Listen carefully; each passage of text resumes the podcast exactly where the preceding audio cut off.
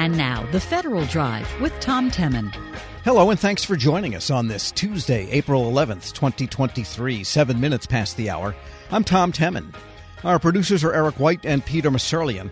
Our digital editors, Daisy Thornton and Darius Lauderdale. Coming up in this hour of The Federal Drive, a recipe for resilience in the event of a damaging cyber attack. Plus, the Coast Guard focuses on Arctic ice and in the water in between. Those stories and much more ahead during this hour of The Federal Drive. But first, President Joe Biden signed a new executive order last week on modernizing the regulatory review process. The White House says its proposals will update policies that have not changed in more than two decades, while making just the whole process more equitable and inclusive, their words. For the latest, Federal News Network's Justin Doubleday. And Justin, let's begin with how they plan to modernize something that probably could stand a dose of modernization. Yeah, the uh, executive order issued last week follows up on a presidential memorandum Biden signed on his first day in office on modernizing regulatory review. So this is really a two-year kind of process coming to fruition here. The E O aims to fold more considerations for uh, underserved communities, the White House says, into the regulatory review process, and also make changes to how agencies measure the cost-benefit analysis of their actions. Um, it also aims to reduce the number of regulatory actions brought into OIRA, the Office of Information and Regulatory Affairs, by raising the threshold for regulations that require a rigorous cost-benefit analysis. Raises that up from one hundred million dollars to two hundred million dollars. And the White House estimates that would actually bring that down, the number of uh, impact analysis, by about twenty percent. Um, compared to recent years. So that's kind of the summary, high-level summary of what the, the White House is do, looking to do with this really in-the-weeds regulatory review process. Got it. So raising the threshold that requires review then eases the workload on the reviewers, but then it doubles in some ways the burden on industry or those regulated parties that don't get the benefit of a full cost-benefit analysis. It seems like that could be the effect here. Uh, you know, the White House says that it will produce a more efficient, effective regulatory review process, protecting people from harmful toxins and things like that. So that's kind of the other view. Uh, improving rail safety. They included uh, OIRA Administrator Richard uh, Revesz included that in his blog post.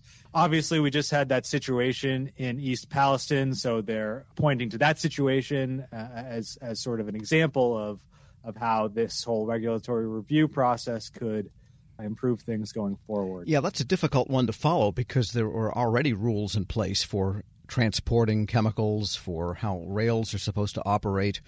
And as far as we know, that was we don't really know what happened there. So it's interesting that they point to that as something that requires, I guess, more regulation of what chemicals, of, of transportation modes, of railroads. I guess we'll wait to see then.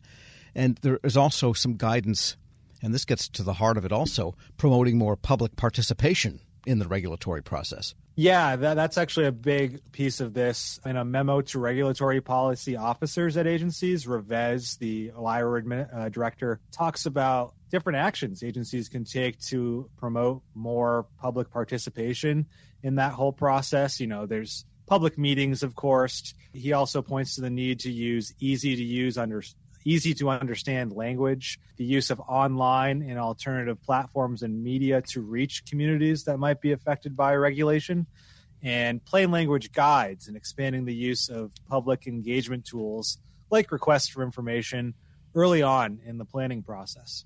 One of the issues that has been discussed by the people that participate in this whole regulatory process, and that's a lot of people across government, almost every agency in some sense, is how to deal with automated comments that come in from bots. And under standard rules, they all count as a comment, and that can skew what maybe the perception of reaction is to a given rule. Does the new plan address that particular issue? Yeah, Biden's directive actually requires the administrator of OIRA to come up with guidance or tools that will help agencies deal with automated comments from bots. You know, several years ago, there was a Federal Communications Commission rule that received twenty-four million comments. This was the net neutrality rulemaking back in twenty seventeen. And the study later found that millions of those comments were fake, including ones that were deliberately filed using other people's email addresses, uh, you know, those of senators, journalists, and even dead people. And uh, obviously, these automated campaigns are intended to disrupt the public comment process. So OIRA is being tasked with taking that on. Yes, that's that's an issue. I mean, the rulemaking experts will tell you that rulemaking is not a plebiscite. That is to say, if there's one hundred thousand comments for something and twenty thousand against it, that doesn't mean you necessarily go with the rule because of the one hundred thousand. The comments are designed to inform rulemaking, but not vote on it, really. But still, when you get a million, it can shut down the ability of people to comment, and they're undifferentiated. It's like many years ago, offices used to get flooded with postcards and letters that were written, you know, and identical. Now it's electronic means has magnified the ability to do that. Any reaction so far from industry or any of the affected groups or government activists? I mean, who's who's talking about this? It's been pretty muted so far, but there's a public comment period here where I'm sure we will see a lot of those interested parties from industry and activist groups and others uh, put their two cents in. Former White House officials have called it a quote-unquote thoughtful job from the Biden administration here. That's the words of Jason Furman, who is the chair of Council of Economic Advisors under President Obama. Also, John Graham, who served as OIRA administrator under President George W. Bush, said he thought it was a pretty thoughtful process. He says the biggest challenge will be the new guidance on distributional equity in rulemaking and how that will require new data collection by federal agencies, as well as training of agency staff and contractors on how to undertake this equity-weighted analyses. So he says that will be one of the big challenges here. Federal News Network's Justin Doubleday, thanks so much. All right, you got it, Tom. And be sure to check out his story at federal news network dot com. Still to come, the Coast Guard focuses on Arctic ice and on the water in between. This is The Federal Drive with Tom Temin here on Federal News Radio, part of the Federal News Network.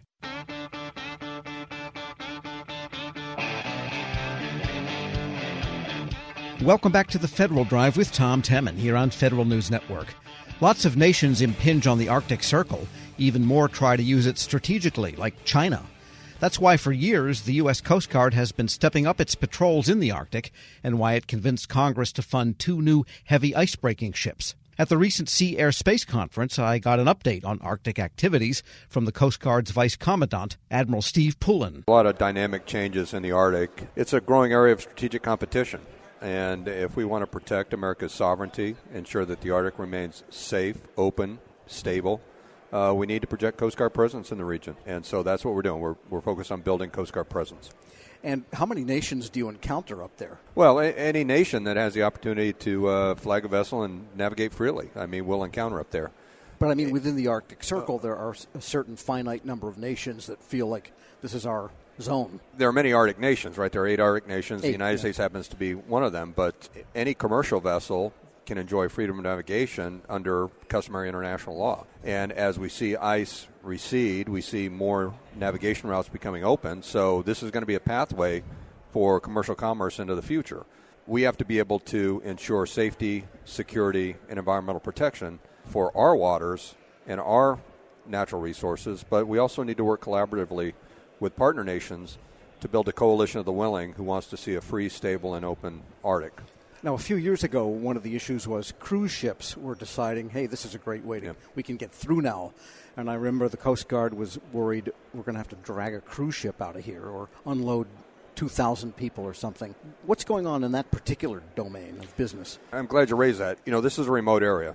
It's a difficult operating environment, but it's a growing area of what we call ecotourism. And so any mass rescue operation will be challenged. So what we're trying to do is work with partners to build a coalition of search and rescue capability in the region. But importantly, it's also the responsibility of the owner-operators of these cruise ships to make sure that they're prepared to operate in that environment, that they have the capability on board, medical standards, cold weather gear, things of that nature, so that they're prepared to handle what are their primary responsibilities to care for passengers.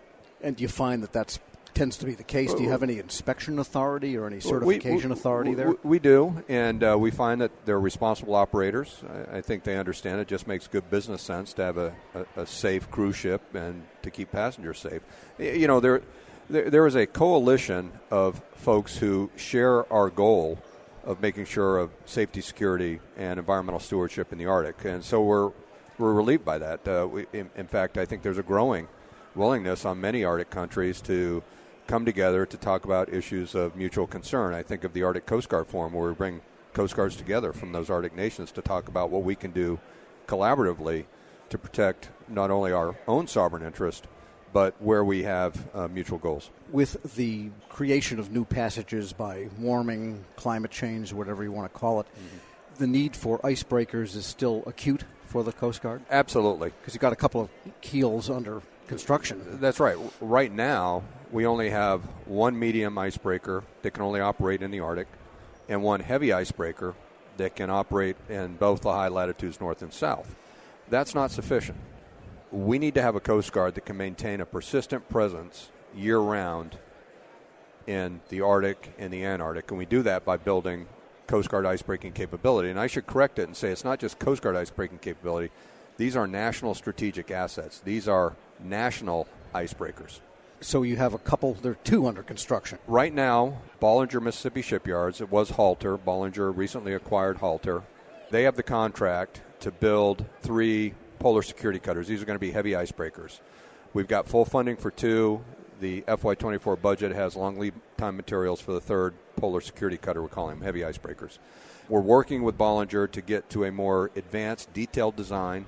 We're working with them on certain shipbuilding techniques because this is this is a difficult ship. Our offshore patrol cutter, which is three hundred sixty feet long, it's going to replace our medium endurance cutters, has about seventeen different modules, if you will.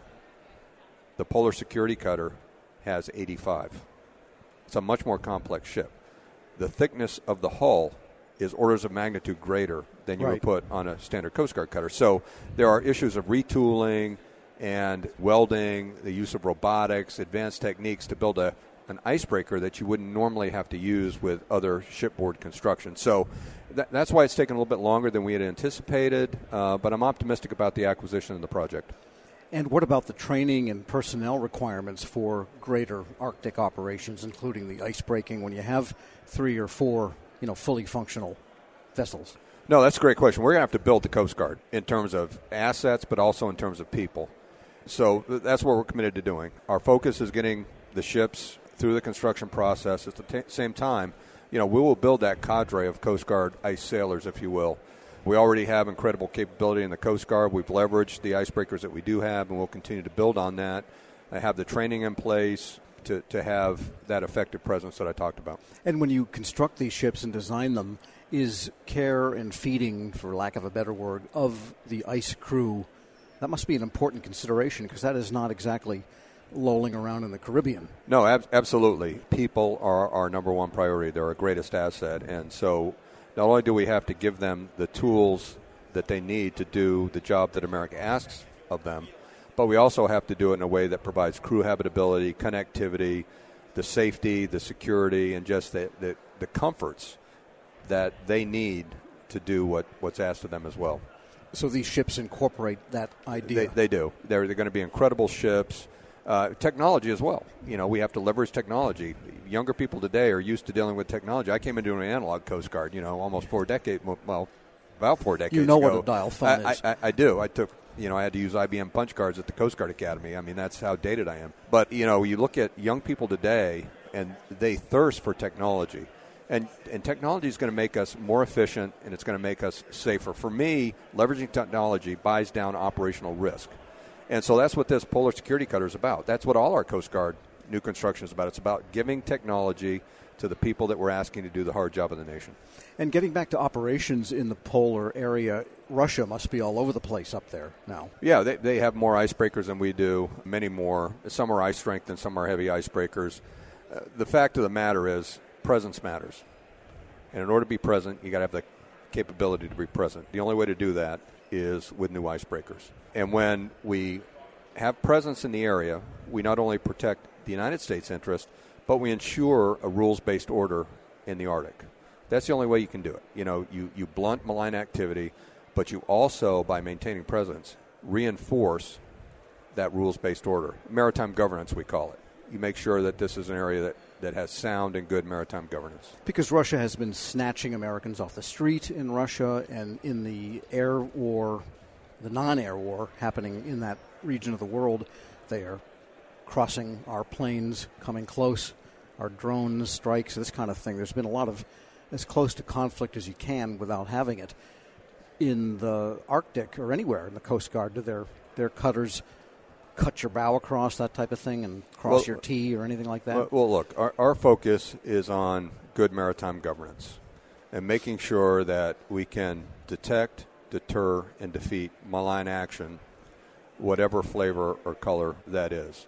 And, and we think we do that by maintaining a presence in the region and a sustained presence in the region, not just episodic, but sustained. And if an icebreaker cuts a way through, can a regular cutter then go in there? I mean, can you have other presence that is persistent that's not an icebreaker in the Arctic? Well, we've got to be very cautious about using cutters that weren't constructed for an ice environment.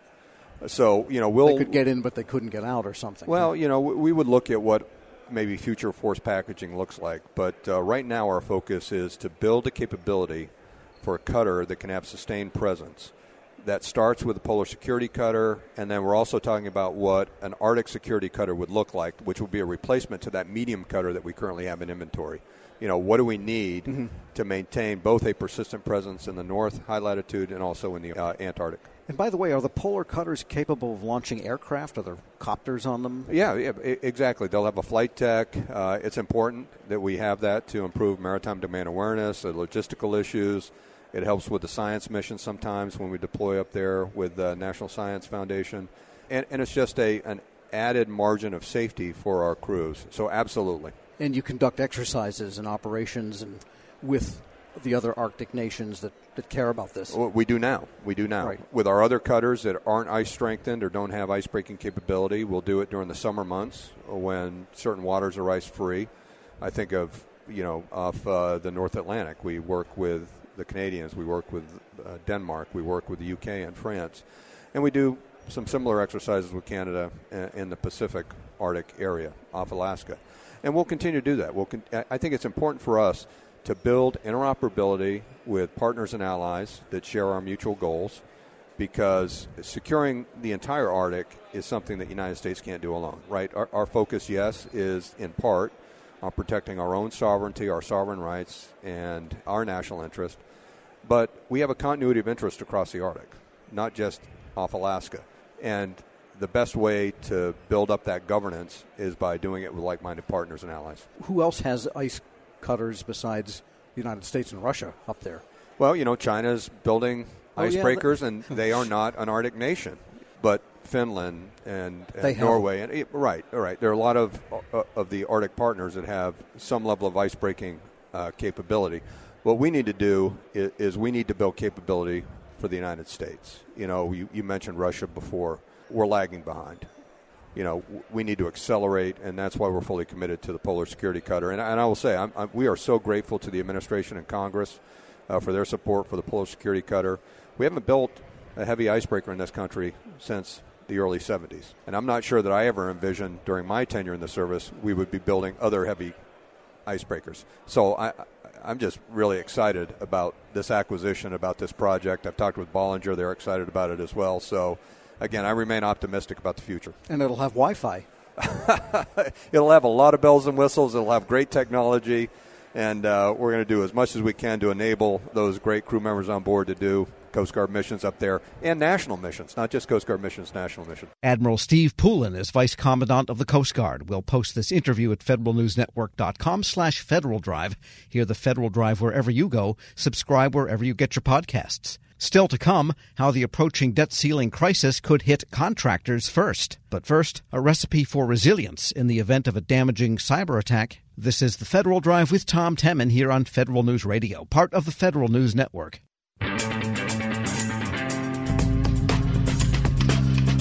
Welcome back to the Federal Drive with Tom Temin here on Federal News Network.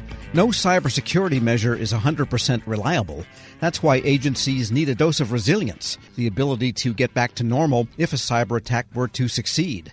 For how to get more resilient, a group of smart thinkers got together in Washington. One of them was former Federal Chief Information Officer Tony Scott, who joins me now. Tony, it's good to know you're still pretty much in the swim these days.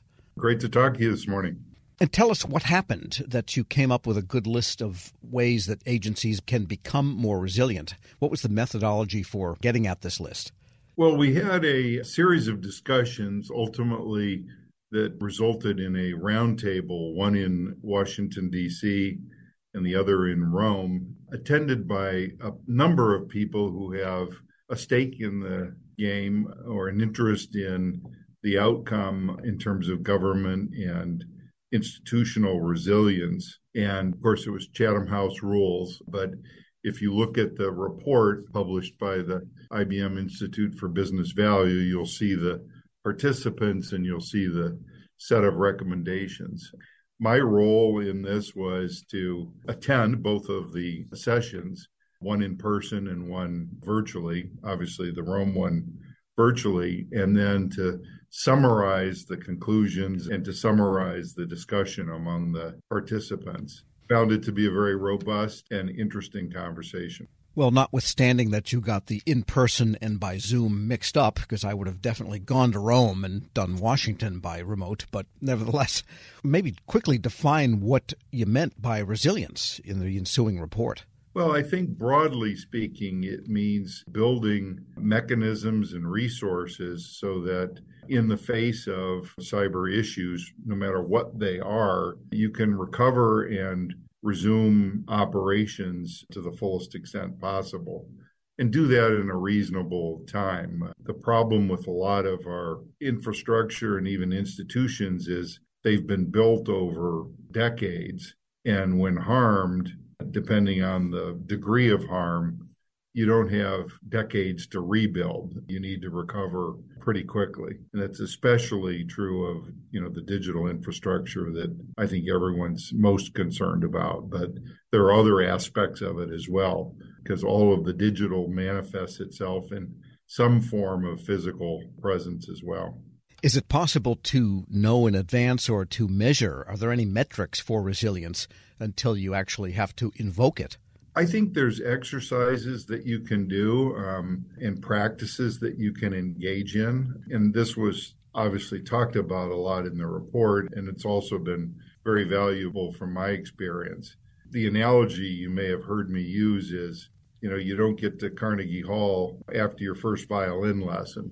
And practice in this particular case makes you better. And so one of the recommendations that we spent some time talking about was making sure that all the relevant institutions and organizations and stakeholders have multiple practice opportunities to recover from many different kinds of events that might possibly occur.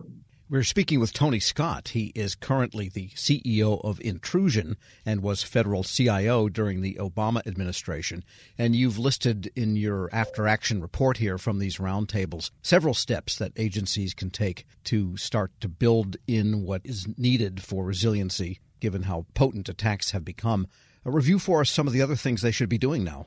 Well, one of the foremost things is the talent problem, and this was number one on our list. I think all institutions globally have realized that the amount of resources and the skills of the resources that are available today are insufficient, really, to do the things that we aspire to do in terms of being resilient. So first and foremost, it's increasing the cyber talent pool of resources that it's available. And some of the recommendations included educating people earlier in cyber and making it a part of K through twelve curriculum, for example, expanding apprenticeship programs, in some cases waiving the requirement for a four-year degree for some of the roles that people can perform, and a number of other recommendations like that to try to scale the cyber talent resource base above and beyond what's occurring today.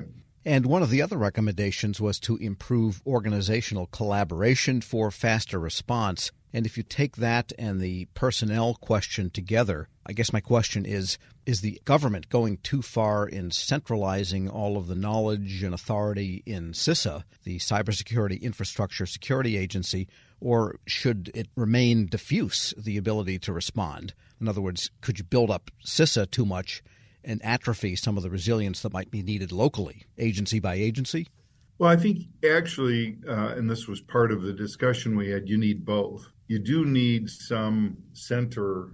Everyone basically agrees to coordinate strategy and to do some of the things that, frankly, only government is in a position to do. But you also need to have a lot of resource and activity at a very local level and make sure that it's adequate for the risks that are exposed at a local level. And so, you know, I think the recommendation very strongly is you really need both. I would never say at this point that we're over-concentrating or we have too much resource in the cyber battle, because the reality is every day we're still seeing attacks and successful compromises and, and those kinds of things. And I wouldn't claim that we're winning the battle at all at the moment. Right. It seems like most of the damage that has occurred has been at the non-federal governmental level, school districts, healthcare systems that might be publicly operated, and just government agencies at the municipal and state level. Yeah, I think that's right. And what we've seen is that the cyber attackers have decided to go where the money is easiest to get, which is at some of these more mid-sized and lower-sized organizations that may not have the resources or the skills to properly defend against some of these attacks, and uh, whom, in fact, may be more willing to pay a ransom to get out of an unfavorable situation. And so the, the level of attacks for those kinds of institutions has gone up. But I think that trend also still emphasizes the need for coordination across a broader scale, because many of these institutions can't afford to mount the kind of defenses that would be needed, and collaboration, you know, with government and other resources can both educate them and also help them defend when these attacks occur. And the other axis is aligning public and private sector cybersecurity priorities. And, you know, for many years, the federal government has had this kind of reporting relationship with different elements in the private sector, different parts of D H S and other agencies have their private, I guess, counterparts in industry. What more needs to be done on that front? Well, I think this is an interesting tie-in in some respects. The question's an interesting tie-in to the new federal cybersecurity strategy that came out after these discussions had taken place. But, you know, it has to do with shifting some of the responsibility and some of the resources that are needed to fight cybercrime and cyber criminals to, to those organizations that are best prepared to have an impact. So making software companies more responsible, making uh, you know telecom carriers more responsible, and, and the like, and then prioritizing all of that work, both from a law enforcement perspective as well as you know legally and, and governance-wise, I think are all big steps towards aligning our priorities and getting everyone on the same page in terms of what our policies are, how we're going to respond, who to call, you know, all of those kinds of things have been a bit confusing. And if the public and the private sector are a lot more highly aligned around what action we're going to take, who's responsible, what the pecking order is, all of that's good news if we can pull it off. Yeah, cyber's never a set and forget, is it? Hasn't been, at least in my experience, that's for sure. Tony Scott is C E O of Intrusion and was a federal C I O during the Obama administration. As always, thanks so much. Great to talk to you, Tom. And we'll post this interview along with a link to his white paper, again published by the I B M Center for Business Value, at federalnewsnetwork.com slash Federal Drive. Hear the Federal Drive on your schedule. Subscribe wherever you get your podcasts. Still to come, how the approaching debt ceiling crisis could hit contractors first. This is The Federal Drive with Tom Temin here on Federal News Radio, part of the Federal News Network. Welcome back to The Federal Drive with Tom Temin here on Federal News Network. If you see a robed figure on the corner with a sign reading, "The end is near," take note. He could be talking to federal contractors. The longer the debt limit debate in Congress drags on, the more likely it will interrupt federal buying. How's that? We turn to federal sales and marketing consultant Larry Allen. And you're postulating, Larry, that uh, even if there is a deal reached at the very last moment, it could still throw the monkey wrench into the contracting works? Tom, I am. And I, I think it's important to note that while most of the country looks at the middle of June as the do or die date for getting a budget ceiling deal, for government contractors, that waterfall is uh, right in front of them. It could happen this week, it could happen next week, but you shouldn't be thinking about June as a government contractor, because it's going to happen much sooner than that for government contracting, for a number of reasons, not the least of which is the companies, uh, the people in the government agencies that companies want to meet with are increasingly going to have to be in continuity of operations meetings. They're increasingly going to have to plan, Tom, as if part or all of their agencies are going to shut down. Regardless of whether they ultimately end up shutting down, there are standard required plans for anticipating that. And here we are scarcely sixty days out from uh, the cliff uh, that's been predicted. And right now, government contractors are probably already starting to see their flow of business slow down a little bit. Some of those meetings, particularly with senior level people, are going to be increasingly difficult to get because they're distracted elsewhere. This is going to have an impact on business at least into the third quarter. And depending on whether we get a deal and when, Tom, it could also leak into the fourth quarter. What you're saying then essentially is that the fear, uncertainty, and doubt will mean that contracting, the most discretionary of the discretionary dollars, would be the first that people would start to hoard, so to speak. Well, they're going to hoard those discretionary dollars, and they also might just stop spending them if they feel that their agencies might be shut down uh, and they are unable to take delivery of goods ordered. We actually have seen this before. When the government did have a shutdown over appropriations, you know, companies would deliver things to government loading docks that were closed because of the shutdown, uh, and then they had a mess. That's the short version. All things can happen then, but uh, it was a mess. So I think agencies remember that. Maybe some contractors remember that. And that's going to have to play into the planning right now, Tom, that's going on around a potential debt ceiling shutdown, which we've never had before, so we don't know if it's going to be exactly like an appropriation shutdown or not, but we do know that it's going to cause disruption and that both contractors and their government customers are going to have are going to feel the effects, and they're going to have to plan accordingly. Right, because the Treasury would have to start deciding which government obligations are the most important and which are the least. And so they would not choose, it's likely, contractor obligations and spending obligations as a high priority, given what a crisis that would be, in other words. I think that's a significant fact, particularly if you're a small business that relies on cash flow. Even if you've delivered something and the government agency is using it, in the event of a debt default, we could really end up with seeing small businesses not getting paid because of the Treasury's prioritization of where available funds go. And it could be months uh, before some of these businesses are paid, even on proper invoices. That's just one of many negative effects.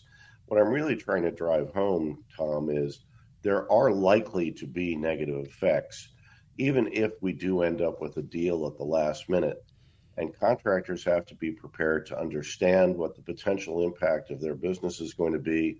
And in the unlikely, I hope, event of an actual default and partial shutdown, how much that could impact what happens during the fourth quarter. We're speaking with Larry Allen, president of Allen Federal Business Partners. Yes, because the fourth quarter will likely lead to another continuing resolution. And if that continues with twenty twenty-three programs, therefore, into fiscal twenty twenty-four, at least you've got what could not have been spent during the debate over the the near miss of the debt ceiling deadline could then proceed under the C R at least. So long as you can get something started now, Tom, with new projects, you, that's really the deal between now and the end of the current fiscal year. You know, we certainly are going to start F Y twenty-four with a continuing resolution.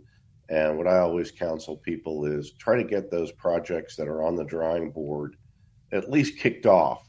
You don't have to have the first play from scrimmage, to follow the football metaphor, but they do have to get kicked off so that in the event of a C R, you can keep them going.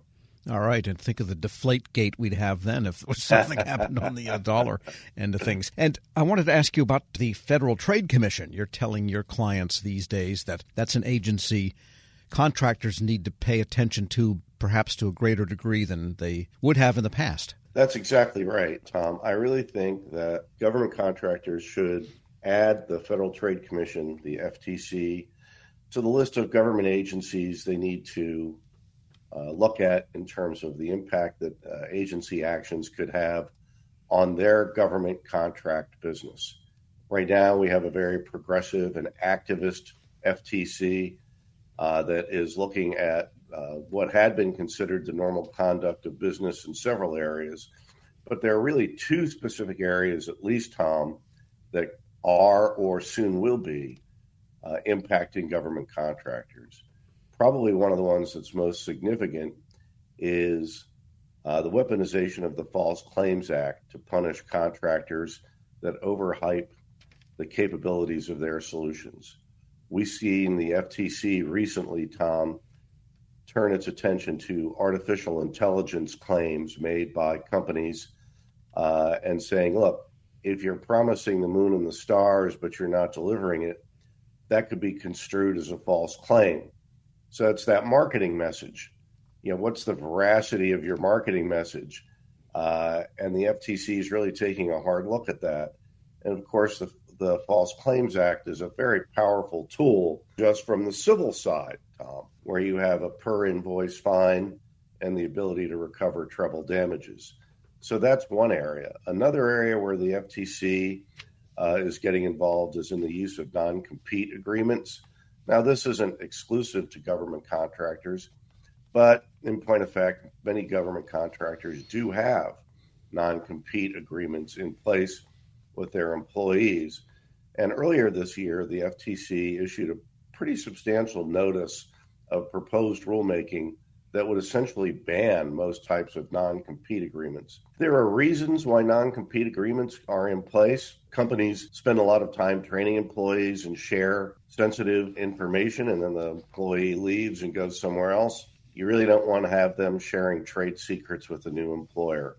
Nevertheless, the F T C believes that that's a restriction on the mobility of employees, so they're taking a shot at non-compete agreements. Although government contractors already have a host of agencies that they have to look at that could impact their business, Tom, unfortunately now they are going to have to add the F T C to that list. Yes, because even if the F T C's actions are struck down in court, there's still that period of time and expense until all of that actually plays out, which could be years. That's right. It, it could be years, and it, typically it would be years. And if you're involved in the litigation, then you're having to pay for that, and that's a big cost of doing business. It's also a distraction from your daily business. Even if you're not paying to litigate it, if some of the rules stay in place during the time that the litigation is working itself out, you're kind of hamstrung by having to follow the rules, even if they are eventually overturned. And so that's a short-term cost and a short-term distraction at a time when you probably really don't want any additional distractions.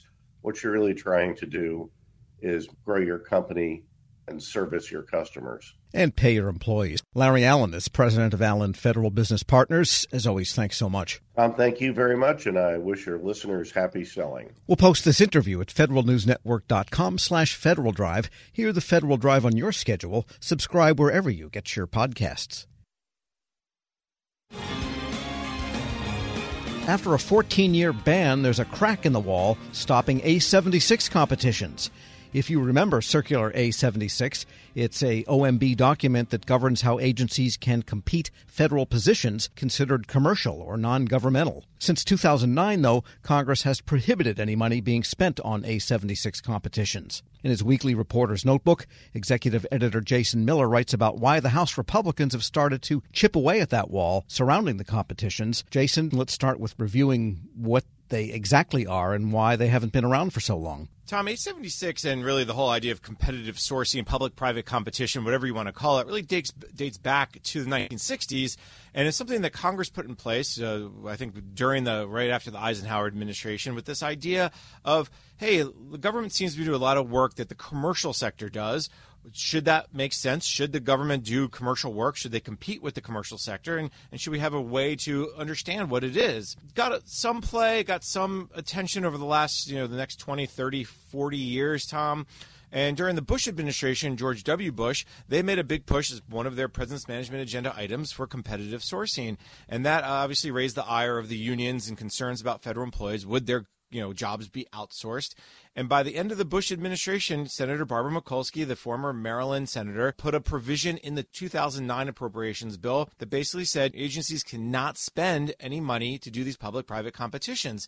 And here we are fourteen years later, Tom, and that provision sticks today. And there's been little to no public-private competitions. eight seventy-six has been dormant for the last fourteen years. Yeah, I think some of the younger generation might not know of that horrible danger to their jobs. So now Republicans in the House are asking the White House about this. Why now? Because of budget concerns? I think there's two things going on here. Number one, uh, they did write a letter to Shalonda Young, the director of the Office of Management and Budget, and that letter from uh, Congresswoman Nancy Mace, Congressman Pete Sessions, and Congresswoman Lisa McClain. They're all subcommittee chairwomen, chairmen of the House Oversight and Accountability Committee, asking, number one, what is the status of something called the FAIR Act, which is the Federal Activities Inventory Reform Act of nineteen ninety-eight?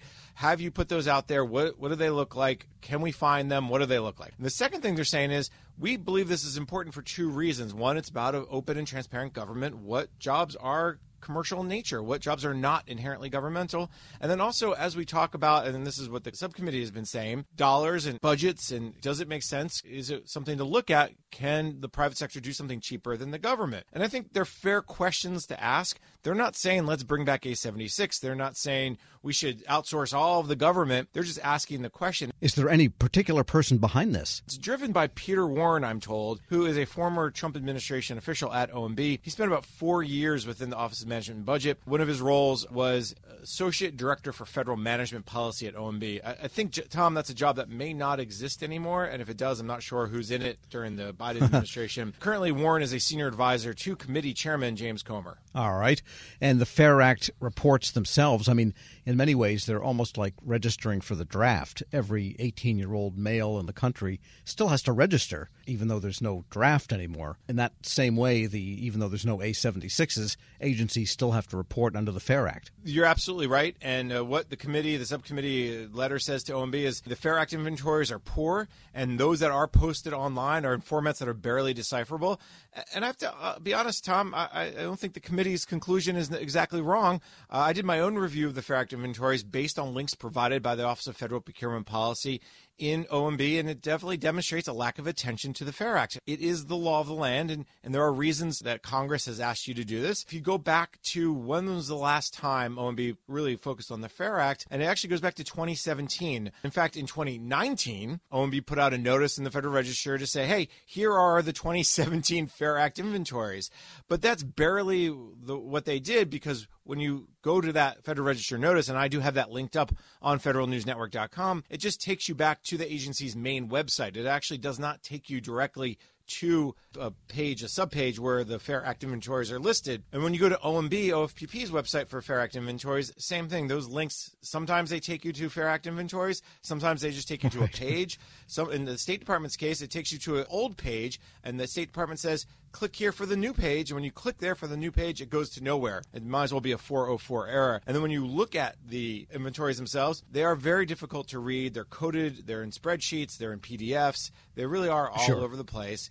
Now, it's probably safe to say that the Biden administration would sooner put a oil derrick on the National Mall than, than sign up for A seventy-six competitions. Is there any signs that Congress might be willing to open this door, or is this just maybe some posturing by Republicans in the House? It's definitely some posturing by the Republicans in the House. You know, they they promised to be hold the, the Biden administration accountable. This is just another uh, piece to that puzzle, I think.